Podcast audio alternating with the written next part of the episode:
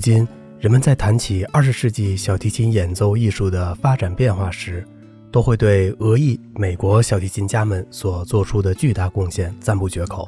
的确，在二十世纪的早期，以金巴利斯特、埃尔曼、塞德尔、海菲茨和米尔斯坦等人为代表的一大批俄裔美国小提琴家，纷纷以他们各自的天才能力和精湛的演奏艺术享誉世界乐坛。成为二十世纪早期世界小提琴演奏艺术界的中坚力量。在这个庞大而辉煌的阵容中，有一位特别引人注目但却十分与众不同的人物，他的名字就叫斯皮瓦科夫斯基。斯皮瓦科夫斯基与塞德尔和米尔斯坦一样，都是出生在德国奥德萨的小提琴家，后来也同样在美国展开了自己辉煌的演奏生涯。然而，他与其他众多的俄裔美国小提琴家有着一个明显不同的地方。众所周知，无论是金巴利斯特还是埃尔曼，无论是塞德尔还是海菲茨和米尔斯坦，他们在到达美国之前，都在俄国跟随著名的小提琴教育大师奥尔学习过。因此，不管他们个人风格多么不同，但终究是属于俄罗斯小提琴学派的。而斯皮瓦科夫斯基却与他们不同。他虽然出生在俄国，但自幼便被送到德国去学习，因此他的演奏在很大程度上体现出德国学派的原则与风格。虽然如此，斯皮瓦科夫斯基却是一个十分热爱钻研和探讨的人。他在自己后来的多年演奏实践中，努力发掘和完善了小提琴演奏领域方面的许多新特点和新方法。最终成为了一位对现代小提琴演奏技术发展做出突出贡献的卓越小提琴演奏大师。托西·斯皮瓦科夫斯基于1910年2月4日出生在德国的奥德萨。他自幼便是一个音乐才能十分出众的孩子，家人看到他的音乐天赋很高，便早早把他送到德国的柏林去学习小提琴。斯皮瓦科夫斯基在柏林先后跟随塞拉托和黑斯学习小提琴。其中后者是当时名扬欧洲的著名小提琴教育家和演奏家，曾经得到过约阿希姆的真传。斯皮瓦科夫斯基在这位名师的指点下，进步速度快得惊人。不到几年的时间，他便成为了一名技艺超群的小提琴演奏家了。一九二零年，十岁的斯皮瓦科夫斯基第一次举行了公开的独奏会，受到了听众和舆论界一致的好评。紧接着，他便开始到各地进行巡回演出。随着他的一系列成功经历的展开，他的名字便逐渐被欧洲各国的听众所知晓了。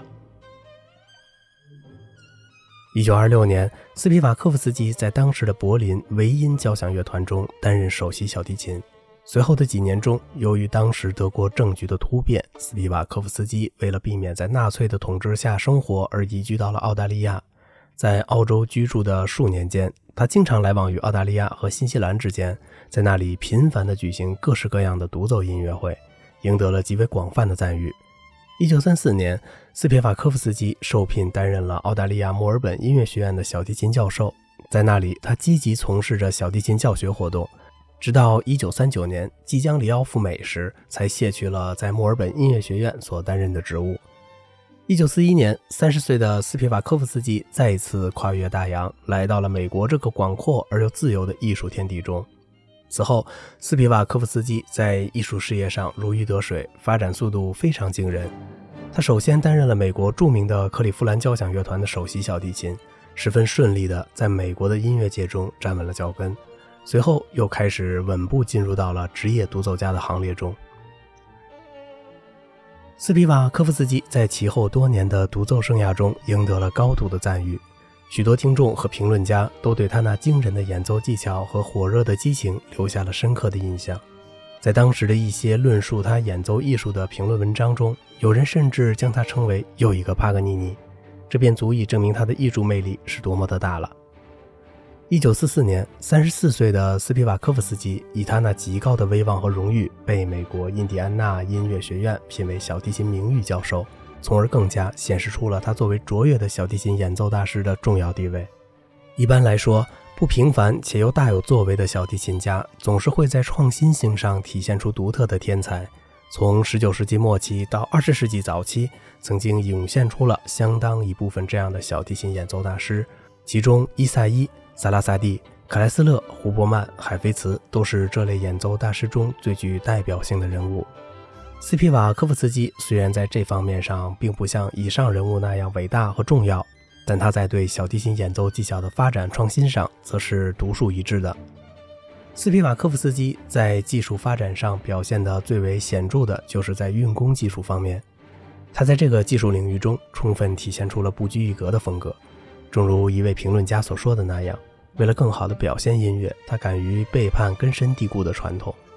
在世界上众多的小提琴家中，他是著名的高肘位演奏家。为此，他的握弓方法也很奇特。其拇指位置不是像一般人那样正对着食指和中指中间，而是几乎正对着小指。他的小指也不像正常人那样将指尖放在弓杆上，而是用小指的第一关节按在弓杆上。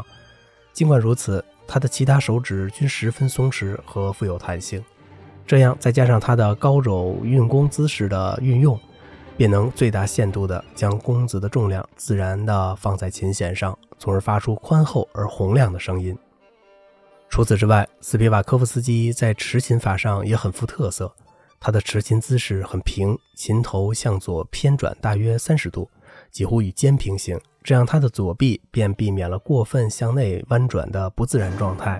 而由于他这种姿势的作用，导致了琴面的水平性较高。这样，在与他的高肘运弓相结合时，就显得十分合理和自然了。斯皮瓦科夫斯基的右手运弓技术是二十世纪中最富独创性和最有奇特效果的运弓技术。他所体现出的强烈个性，已成为斯皮瓦科夫斯基全面演奏风格中的一个重要内容。美国著名小提琴理论家和教育家约斯特曾写了一本专著，名为《斯皮瓦科夫斯基的功法》。其中系统而全面地介绍了他的功法艺术。小提琴艺术是一门全面、复杂和丰富的艺术。从技术的角度上来看，任何一位演奏者都不可能仅仅掌握好一项技术便能成为知名的演奏家。这一点对斯皮瓦科夫斯基来说同样如此。事实上，斯皮瓦科夫斯基不仅在运弓技术上有着良好的造诣和独特的风格，而且在左手技术上也同样有着惊人的能力和出色的素质。其中体现的尤为突出的就是他的柔弦技术，他的柔弦细致而热情，带有着一种特殊而高尚的美感，其中充满着歌唱性的旋律。斯皮瓦科夫斯基的演奏风格是热情而朴实的，在演奏当中，他从不脱离音乐的目的而去炫耀技巧，也从不滥用不必要的滑音去制造与音乐内容不相符的趣味。他强调演奏中要有热情，要善于像歌唱家那样运用乐器歌唱。他曾就这一点说道：“小提琴演奏者应当永远记住，他是一个器乐的歌唱家，要懂得声乐艺术是与小提琴艺术直接关联的。”在二十世纪早期的小提琴演奏大师中，斯皮瓦科夫斯基也是一位具有全面能力的演奏家。他在自己的演奏生涯中，不但擅长演奏包括巴赫的无伴奏奏鸣曲和组曲在内的所有古典作品，同时也善于演奏众多的二十世纪现代作品。举个例子来说，当年的巴托克所创作的小提琴协奏曲，就是由他在美国首演的。此外，他与二十世纪另一位伟大的小提琴演奏大师埃尔曼一样，也是一位音乐小品演奏的专家和权威。他演奏这类作品，有着使人回味无穷的感觉和别具一格的吸引力。同众多伟大的艺术家一样，斯皮瓦科夫斯基也是一位具有丰富修养的艺术家。他思想敏捷、乐观，举止文雅谦和。在各方面都有着博学的洞察力和精明的理解力。在日常生活中，他既喜爱静静的读书，也喜欢进行游泳、划船、打网球和徒步旅行等体育运动。总的来说，他是一位带有诚挚的感情和热情的天性的、充满特殊魅力的艺术家。斯皮瓦科夫斯基是一位对艺术抱着虔诚态度的小提琴演奏大师。他本人具有着沉稳朴实的个性和为艺术献身的崇高思想。他的小提琴演奏艺术是整个二十世纪小提琴演奏艺术中的精华，对此人们是永远也不会忘怀的。当年，音乐评论家汤姆森在纽约的先驱者论坛报上曾经这样评价过斯皮瓦科夫斯基：他是一位无论在技术上还是音乐上都让人无比叹服的艺术大师。这种叹服不仅至今仍然存在着，而且还将永远的延续下去。好了，今天的节目就到这里了。如果您喜欢这个小小的播客节目呢，请您点击一下订阅，并且关注一下主播，感谢您的支持。